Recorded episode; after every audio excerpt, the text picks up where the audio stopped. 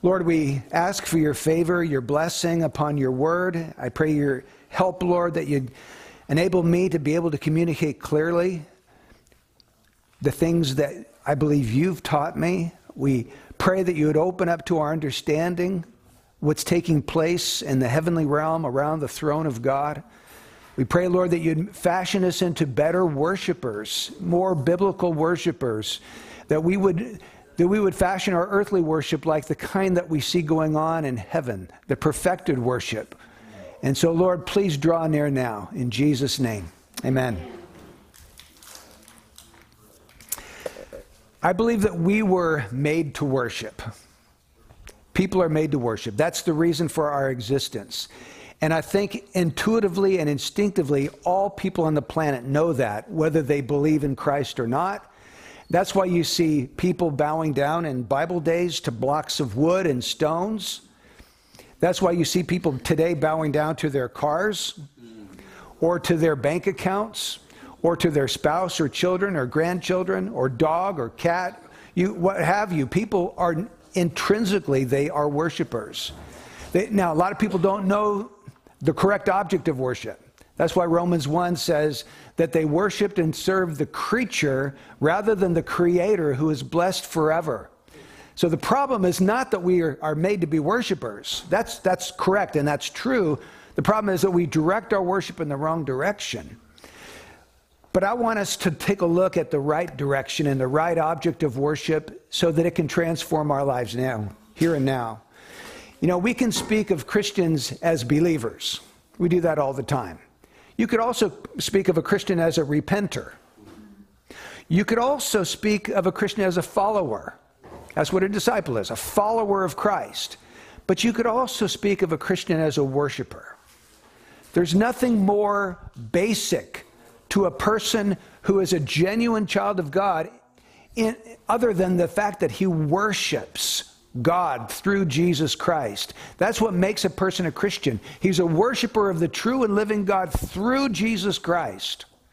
In fact, Christ is an object of his worship as well as the Father, because Jesus is God in the flesh. So, where would we go in the Bible if we want to see true worship in all of its perfection? I submit to you, we'd go to the book of Revelation where we see it happening in perfection without any sin, without any taint of error, like we see here, happening here on earth. We would go to where worship is happening without error and without sin, in all of its glory and all of its beauty. And so that's where we want to go. And we're going to start off in chapter 4 because that's the first scene we have of the heavenly throne room in the book of Revelation. There are many others, but this is the first one. Have you ever wondered what heaven is like? I sure have. We get glimpses in this book of Revelation of heaven. We have things taking place on earth, and we have an earthly perspective of certain things, but then Revelation shifts between heaven and earth, back and forth, showing us scenes in heaven and then what's taking place on earth. We're going to take a look at some of these heavenly scenes in the book of Revelation. And as we do that, the the answers we're going to get about what heaven is like are going to come to him, come to us in symbols.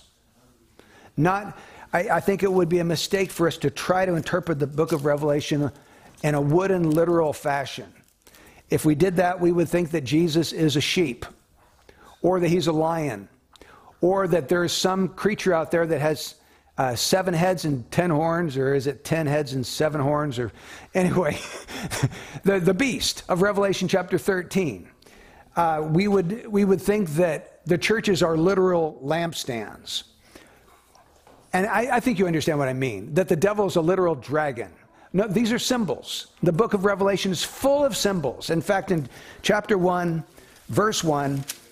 It says, the revelation of Jesus Christ, which God gave him to show to his bondservants the things which must soon take place, and he sent and communicated it. The word communicated. If you have a King James, it says signified.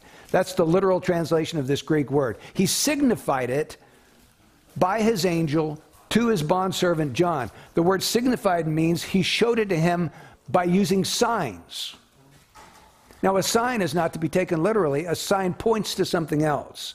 And he's basically telling us here the way we are to understand these visions that Jesus had is by understanding the signs or the symbols that are communicated to John. The symbols represent something that is real and something that is literal, but the symbols themselves are not to be taken literally. So just keep that in the back of your mind as we read through this. The book of Revelation is what we call apocalyptic literature. And apocalyptic, apocalyptic, it's hard to say that word. Apocalyptic literature uses sensational and dramatic symbols to make its point. It'll talk about dragons, lions, lampstands, eating a book, creatures that have seven heads and ten horns who stand on the ocean. All of these things are, we're, we're to look for the meaning behind the symbols, not to take the symbols in a wooden literal fashion. So, leading up to chapter 4, real quick context. Chapter 1, John sees a vision of the risen, exalted Christ. Chapters 2 and 3, John dictates from Jesus seven letters to seven churches, and these were churches in his own day that he was living in.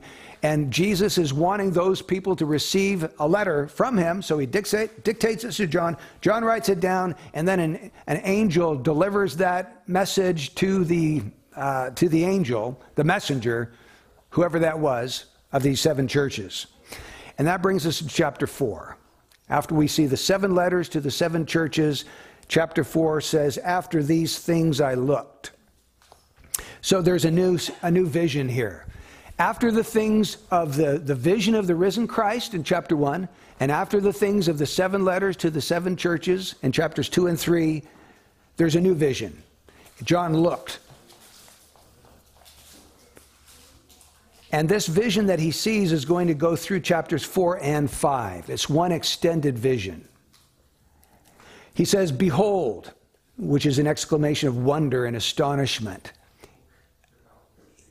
I have something incredible to share with you. Behold, I saw something I never saw before a door standing open in heaven. And it's as if God Himself were inviting John to come up through this open door into heaven and see what it's like there. He says, The first voice which I had heard, like the sound of a trumpet, there in chapter 4, verse 1. And the first voice which I had heard, like the sound of a trumpet speaking with me, said, Come up here and I will show you what must take place after these things. Now, where, who is this voice of the one that spoke like a trumpet? Who is that? Well, just go back to chapter 1 and look at verse 10. Chapter 1, 10. I was in the Spirit on the Lord's day, and I heard behind me a loud voice like the sound of a trumpet. There it is, saying, Write in a book what you see and send it to the seven churches to Ephesus and to Smyrna and to Pergamum and to Thyatira and to Sardis and to Philadelphia and to Laodicea. Then I turned to see the voice that was speaking with me, the voice that was like the trumpet. He turned to see that voice, and having turned, I saw seven golden lampstands, and in the middle of the lampstands, I saw one like a son of man clothed in a robe reaching to his feet and girded across his chest with a golden sash. And here he gives a description of Christ in symbolic language. But he sees Jesus. So when he turned to see the voice that spoke like a, a trumpet, he saw Christ. So when we come to chapter 4, and it says he heard this voice like the sound of a trumpet, we're hearing Jesus Christ's voice to John as he as he says, Come up here. I want to show you the things which are going to take place after these things. And he tells him, I want to show you. Come up here and I will show you. In other words, I will reveal to you what must take place after these things. That's why this book is called Revelation. It's the revelation of Jesus Christ. That's how the book starts in chapter 1, verse 1 the revelation of Jesus Christ. Not only does it reveal Jesus to us, which it does, but it reveals many other things other than Christ. It is the revelation of Christ, meaning it's his revelation that he discloses to his servant John to give to the church. And he says in chapter 4, verse 2 immediately I was in the Spirit. Now, what does he mean? Immediately I was in the Spirit. What does it mean to be in the Spirit? if we compare what we read here with 2 Corinthians chapter 12, it, I think it will help us understand this concept. Because in 2 Corinthians chapter 12, Paul was also in the Spirit and he was caught up to heaven to see things inexpressible. He says in 2 Corinthians 12:1, boasting is necessary, though it is not profitable, but I will go on to visions and revelations of the Lord. I know a man in Christ, he's talking about himself, who 14 years ago, whether in the body I do not know, or out of the body I do not know. God knows, such a man was caught up to the third heaven. And I know how such a man, whether in the body or apart from the body, I do not know, God knows, was caught up into paradise and heard inexpressible words which a man is not permitted to speak. So here Paul's speaking about an experience that he had, and he has no idea whether his spirit left his body and was caught up to heaven or whether his body went there. He says, I don't know. God knows. I sure don't know what happened. I just know that I was in the I was in the spirit. I was I was in a different dimension that I normally am in. Instead of being a, a time space dimension, I was just caught up to heaven where time and space are no longer that relevant. I was in the Spirit and I saw things, they're incredible things that I couldn't even express to other people. They were so magnificent and so extraordinary. So Paul was no longer constrained by time or space, and perhaps that's what John is talking about when he says, I was in the Spirit, caught up into heaven, entered through that open door, and I saw things that are very difficult for me to explain to you Uh, a transcendent experience. Now, going back to Revelation 4, I want you to notice certain things from this chapter. The very first thing I want you to notice is the throne. He says in verse 2 Immediately I was in the Spirit, and behold, there's that word again, an exclamation of wonder. I saw something incredible. Behold, a throne was standing in heaven and one sitting on the throne. The very first thing that he sees in heaven is a throne. The throne fills his gaze, his vision. It wasn't all of the angels that he was captivated with. He wasn't the glory, it wasn't the glory of heaven, the streets of gold, or all the other things we read about in this book. It was the throne and the one sitting on the throne that was the center of his attention. In fact, the word throne comes up 11 times in this one chapter. There's only 11 verses to the chapter. It, John repeats it over and over and over. If you've missed every, everything else, don't miss the one central fact that this chapter 4 is about a throne and the one sitting on the throne. In fact, in the book of Revelation in its entirety, the word throne comes up 39 times. It's a very dominant thought. We, we, we are intended to see that there is a sovereign king sitting on a throne in heaven. So when we arrive in heaven, what's going to be our focus? What's going to dazzle our eyes when we get there? What will be the focus of our attention and love and worship?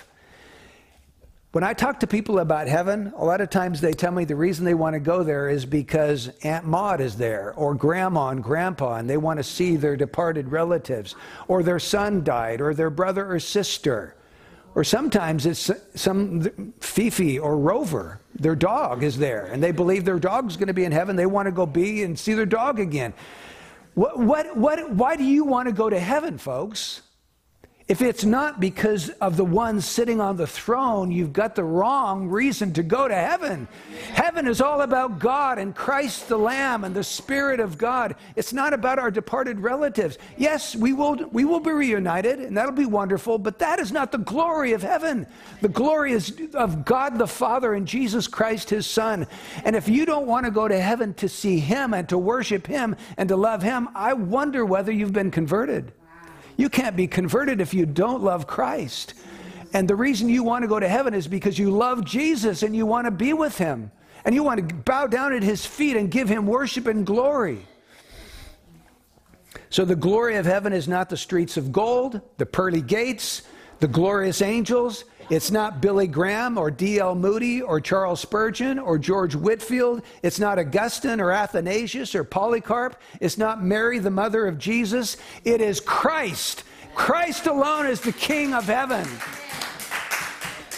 So let's notice the one who's on the throne. Who is this one? It says in verse 2 and one sitting on the throne. Doesn't tell us anything in verse 2 about this one. It only calls him one and it calls him he. But if you read on down through the chapter, we finally get to something that describes him in verses 8 and 9. Verse 8 says, And the four living creatures, each one of them having six wings, are full of eyes around and within, and day and night they do not cease to say, Holy, holy, holy is the Lord God, the Almighty, who was and is and is to come. Now, here we have a description of the one on the throne. Who is he? He's the Lord God, the Almighty. And he's the one who was and is and is to come. In other words, the one who has no beginning and has no end. He's the one who has all power and can do all that his heart desires to do.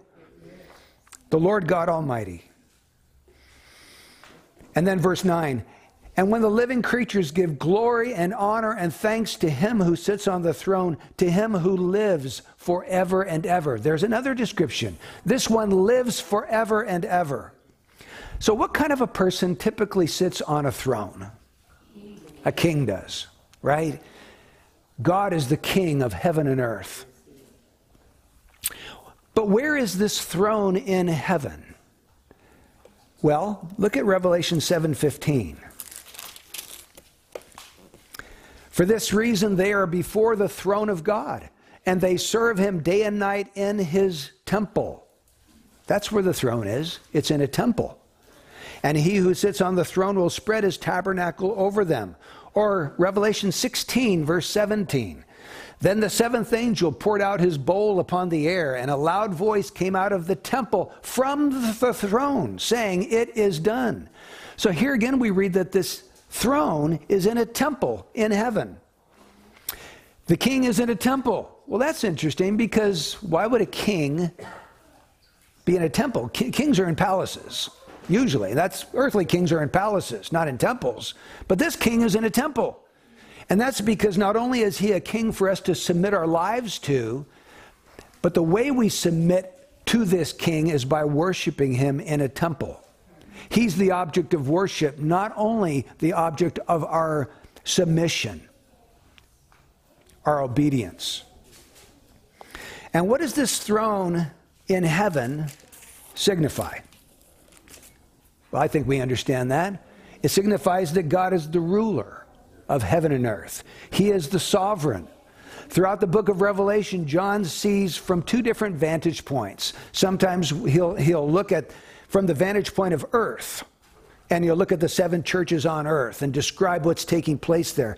And now here he's caught up into heaven and he sees from a different vantage point, he's looking at what's going on in the heavenlies.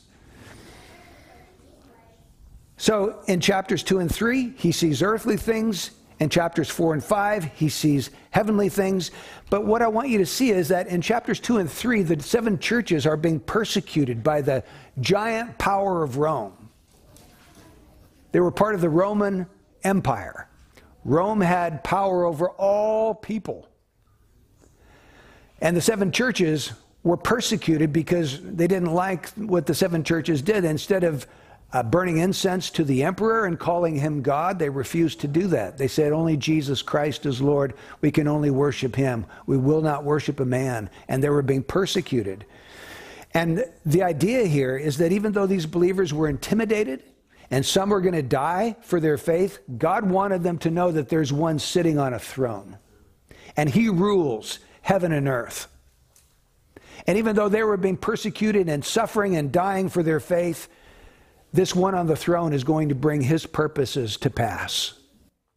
Nothing is happening apart from him either allowing or ordaining that thing. He's the ruler on the throne. So maybe an illustration could help here. Try to think of the war room of the supreme headquarters of the army. Let's say the U.S. is at war with another nation. And in this war room, you've got a really big, large table with a map on it. And someone is placing clusters of little flags on different parts of this map.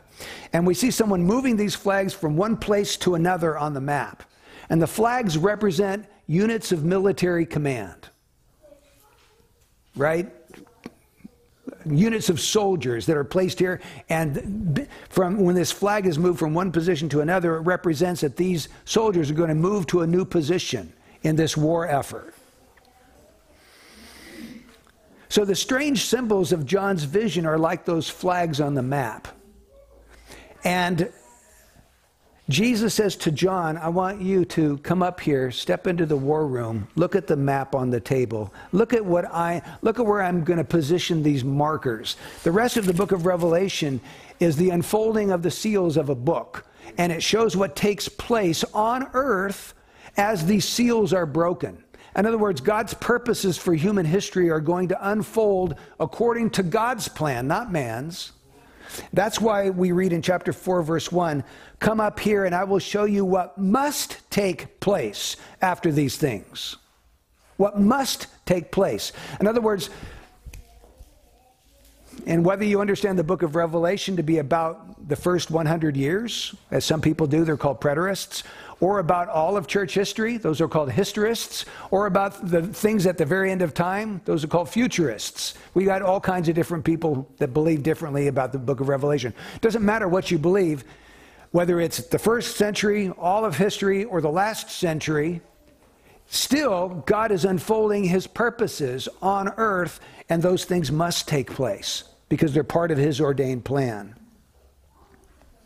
So maybe we can make some application just with this much of our understanding of the book of Revelation. If we have God sitting on a throne in heaven, never despair. All of human history is moving towards his goals and his purposes, no matter how bleak or how dark things may get, and they do sometimes get very dark. There's so much evil in this world. I mean, just think at some of the past rulers megalomaniacs, narcissists, people who wanted to rule the entire world and who didn't care about slaughtering millions of people in order to get there. Uh, terrible things have been done on this world. Still, there is a God in heaven who's ruling over the affairs of men. And we just need to remember that. No matter how bleak things get, you have a God who sits on a throne that you can talk to because he can change things. He can do what he, he can fulfill his purposes, and he will. He will absolutely do that. In fact, Romans 13:1 says there is no authority except from God and those which exist are established by God. Doesn't mean God approves of all the things that authorities do, but the fact that there are authorities that comes from God and established by God. Okay, let's let's take a look at how God is described. Let's go back to the book of Revelation chapter 4. Verse 3 And he who was sitting was like a jasper stone and a sardius in appearance. We'll just stop there. He mentions two gemstones a jasper stone and a sardius. And he says, God is like those stones. Now, what in the world does he mean by that? How is God like stones? Well, Imagine if you went to Papua New Guinea. The people there, some of them still live in the Stone Age. Right? They they use rocks that they cut and make flints with. As they use bows and arrows. They have no modern convenience. They don't have electricity there. They're they're stuck back in a different age. And you went to Papua New Guinea and um, you tried to explain electricity to them. And you say, I'm going to teach you about electricity today. You don't, you don't have a word for this, so I'm going to teach you a new word. It's called electricity. it's kind of like a powerful spirit that runs along hard things that are kind of like vines. That you we stretch them from tree to tree. Well, actually, we chop down the tree, we cut off all its branches, and we put it back in the ground so we can hang these hard vines on those trees, and we can string them from tree to tree and then this powerful spirit can travel really fast through those hard vines. And on one end of these really hard vines is a place where we pump this spirit, and we can connect them to a special box in your mud hut. and if you connect those vines to your thatched roof, the spirit will go in there so you can have your own little sun in your mud hut. That's good. Now, now we haven't said anything about protons, neutrons, ohms, volts, amps, or semiconductors because they have no category for any of those things. But these tribes people are utterly clueless about what you're talking about when you say electricity. What's the matter? Are they stupid? No, they're not stupid. They lack there's an utter lack of experience in the area of electricity. They've never seen or heard of it in their life. They, they, don't, they can't even imagine what you're talking about. That's kind of like John in heaven. Jesus is trying to describe to him what God is like. And John, to, to describe him to us, says he's like a sardius and he's like a jasper stone. He can't really tell us what God is like because it's beyond our experience. So he says he's like this and he's like that. So, jasper, what kind of a stone was jasper? It's the closest thing we have to compare jasper with would be a diamond. In chapter 21, verse 11, it says, The holy city coming down from heaven from God, having the glory of God, her brilliance was like a very costly stone, as a stone of crystal clear jasper. So the heavenly Jerusalem coming down from heaven, John describes it as being crystal clear kind of like a diamond that reflects and refracts light from it, translucent. Maybe like ice or a clear mountain lake, like Lake Tahoe, that you can see so far into the depths of Tahoe, it's so clear. Try to, try to get these images in your mind, maybe, for this stone and how it might resemble God. A diamond reflects and reflects light sparkles, it shimmers, it's transparent. Light passes, passes through it so easily it can be painful to the eye when you look because of the light that go, goes through this stone. And sardius, what's a sardius stone? This was a red stone. It had a blood red color, and when light passed through this stone, it looked like a smoldering fire. Now, that I think, I think I'm on the right track when we say God is like these stones, because in the rest of, of the Bible, we read that God is light, and in him is no darkness at all. We read that God dwells in unapproachable light. We read that God wraps himself in light as with a garment. That's Psalm 104, verse 2. God's clothing is his glory, his radiance, the outshining of his effulgence. God appeared to Moses as a burning bush. He appeared to Israel as a fire by night. He appeared to Paul as a very bright light at noonday. The angels that stand in the presence of God appear to us as glorious, shining creatures. They have something of the glory of God on them, and so they dazzle us and make us afraid when they actually appear to us. Even Moses' face, after he had been in the very presence of God and he came down from the mountain, his face glowed with the glory of God. So if there's anything that we, God doesn't have a body like us. Christ does, but God the Father is a spirit.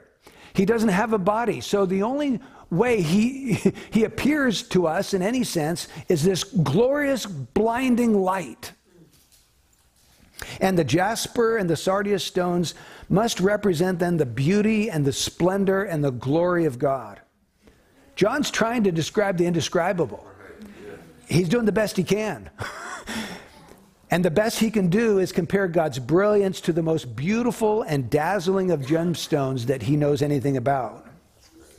So, God on his throne must have appeared to John as powerful and majestic light, reflecting and refracting off of these precious stones and filling all of heaven with his glory. So, here's the point God is the entrancing focus of all of heaven not our deceased friends or relatives, not the holy angels, not the streets of gold, the pearly gates, or anything else. It's God and God alone.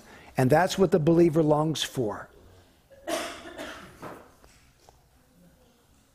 Now let's notice what is around the throne. We've noticed the throne, and we've noticed the one sitting on the throne, but now what's going on around that throne?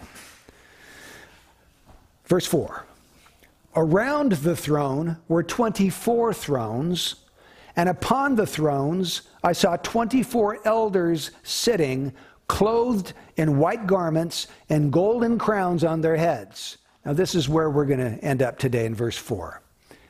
24 thrones with 24 elders sitting on those 24 thrones. They're clothed in white garments and they have golden crowns on their heads. Uh, I think I neglected to mention the rainbow in verse 3. Let's talk about that first before we get to the 24 thrones. Because verse 3 says, There was a rainbow around the throne like an emerald in appearance. Now, emeralds are green. So this is an unusual rainbow. It's green. There's greenish hues to it. Instead of all the spectrums of the colors, it seems like this has a, a, a greenish appearance to it. And it doesn't appear to be a partial rainbow like what we see on a it's rain and then the sun comes out and we see a rainbow. It's like an arc, a half circle. It appears that this is like a halo, a full rainbow around the throne. It goes all the way around this throne. And what immediately comes to your mind when you think about a rainbow? Think biblically. Genesis 7, 8, 9, somewhere in there. There was a rainbow that God says, I'm going to give a sign of this covenant that I'm never going to destroy the earth again with a flood, and that sign is going to be the rainbow. Yeah. So the rainbow is a sign. Again, that's what uh, Jesus is communicating to John signs, symbols. The rainbow was a symbol of something. Um, it's a bow hung up in the sky, actually. But why a bow? To an ancient person in Noah's day, what did a bow represent? A weapon of war. That's what you hunted game with, or what you defended yourself with, this weapon. So we have a weapon of war hung up in the sky as a symbol that God will no longer destroy the earth with a flood. After a war had been waged and won, what did the ancient peoples do with their bows when they no longer needed them to defend themselves? They'd hang them up on their walls like a mantle. That's what God is doing. He's hanging up his bow, his weapon of war. He had just destroyed the world. He had poured out his wrath on this world, destroying uh, every human being except for Noah and his family. And then he says, I'm going to hang my bow up in the sky. And that's a sign to you of my covenant with the world. I'm never going to destroy this world again by flood. It won't happen because of my covenant. So God's weary and persecuted people take heart they will never know, know the storm of God's wrath. They look at this rainbow there in heaven surrounding the throne, and it's a sign of the covenant that they have entered into by faith in Jesus Christ, that God will never pour out his wrath on them. They are safe forever in heaven. They are beyond the realm where God will uh, hurl his wrath on them. They are out of the reach of hell. They're in heaven forever with Christ. Okay, so there we've got the rainbow. Let's talk about the 24 elders sitting on 24 thrones. Who are these people? um, I believe they're God's royal entourage, his kingly retinue. When someone in royalty makes their official public appearance, they don't do so alone. They've got these public attendants that follow them and go with them, sort of their, their vice regents. So, who are these vice regents? Are these people that attend God sitting on thrones? That's interesting. You've got this major throne that is the focus of heaven, but you've always got 24 thrones surrounding that big throne, the major throne. We only really have two options, as far as I can see, about who can be on these thrones. They're either going to be angels or men. I don't know of any other kind of creatures God has made. If He's made any more, I don't know that He's revealed it to us. So angels are men. Let's let's take angels first of all. Do we ever read of angels in Scripture seated on thrones? Can you think of any passage in Scripture where they're on thrones? No. The Bible says their, their function is to serve, not to rule. Hebrews 1:14 says, "Angels are ministering spirits sent out to render service for the sake of those who will inherit salvation." Do you ever see angels sitting in the Bible? No, they're always flying here or there to do God's will. Do we ever read of them wearing crowns in Scripture? No. What about the saints? Do we ever see the saints on thrones? Well, go, go back in Revelation to chapter 3, verse 21. He who overcomes, I will grant to him to sit down with me on my throne, as I also came and sat down with my Father on his throne. So, yeah, in the Bible, we do read about the saints sitting on thrones. Do you ever see believers wearing white garments? Look at chapter 3, verse 5. He who overcomes will thus be clothed in white garments. And I will not erase his name from the book of life, and I will confess his name before my Father and before his angels. Yes, the saints are clothed in white garments. Do we ever see the saints wearing crowns? Look at chapter 2, verse 10. Do not fear what you are about to suffer. Behold, the devil is about to cast some of you into prison so that you will be tested, and you will have tribulation for 10 days. Be faithful unto death, and I will give you the crown of life. So we see believers sitting on thrones, clothed in white garments, and wearing crowns. So I'm convinced that these 24 elders represent Christians, not angels. They're never promised to angels, they are promised to believers who overcome. So, but why, why 24 of them? Why are there 24 elders? I, there's two possibilities, but I think one of them is, seems to me much more likely, and I'll just give you that one. I, I, think it, it, represents the 12 patriarchs of the Old Testament, the sons of Israel, and the 12 apostles of the New Testament as representing Old Testament and New Testament believers. All the saints of all the ages are sitting around this throne, represented in those 24 elders. That, that makes sense to me. Some have also speculated, well, maybe he's referring to 1 Corinthians 24 and 25, because in 1 Corinthians 24, uh, David had all the priests divided into 24 different divisions. And then in the next chapter, 1 Chronicles 25, he had all the musicians and singers divided into 24 divisions. And because believers in the book of Revelation are called priests and worshipers, that maybe he's referring to, to that. That in the Old Testament, the priest and the worshiper, there's 24 divisions of them. Here we have in the book of Revelation 24 elders representing those who are priests and worshipers in heaven. It, that's possible also. So, this picture of the 24 elders is a picture of you and me. Are you a Christian? Are you a saint of God? Are you redeemed by his blood? Do you love your master, the Lord Jesus Christ? If you do, this represents you.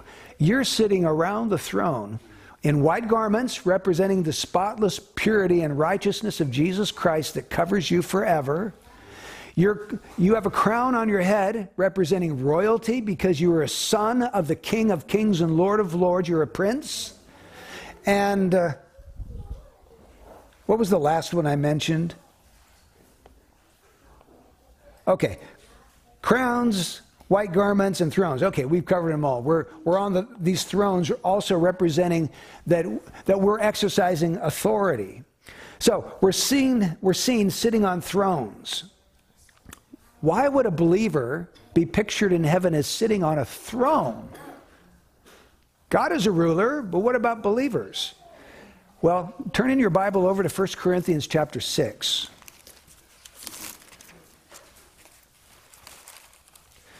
Because I have a feeling if I just say this, you won't believe me. it, it is actually in your Bible. 1 Corinthians 6, verse 2. Do you not know that the saints will judge the world? Saints, that's me and you.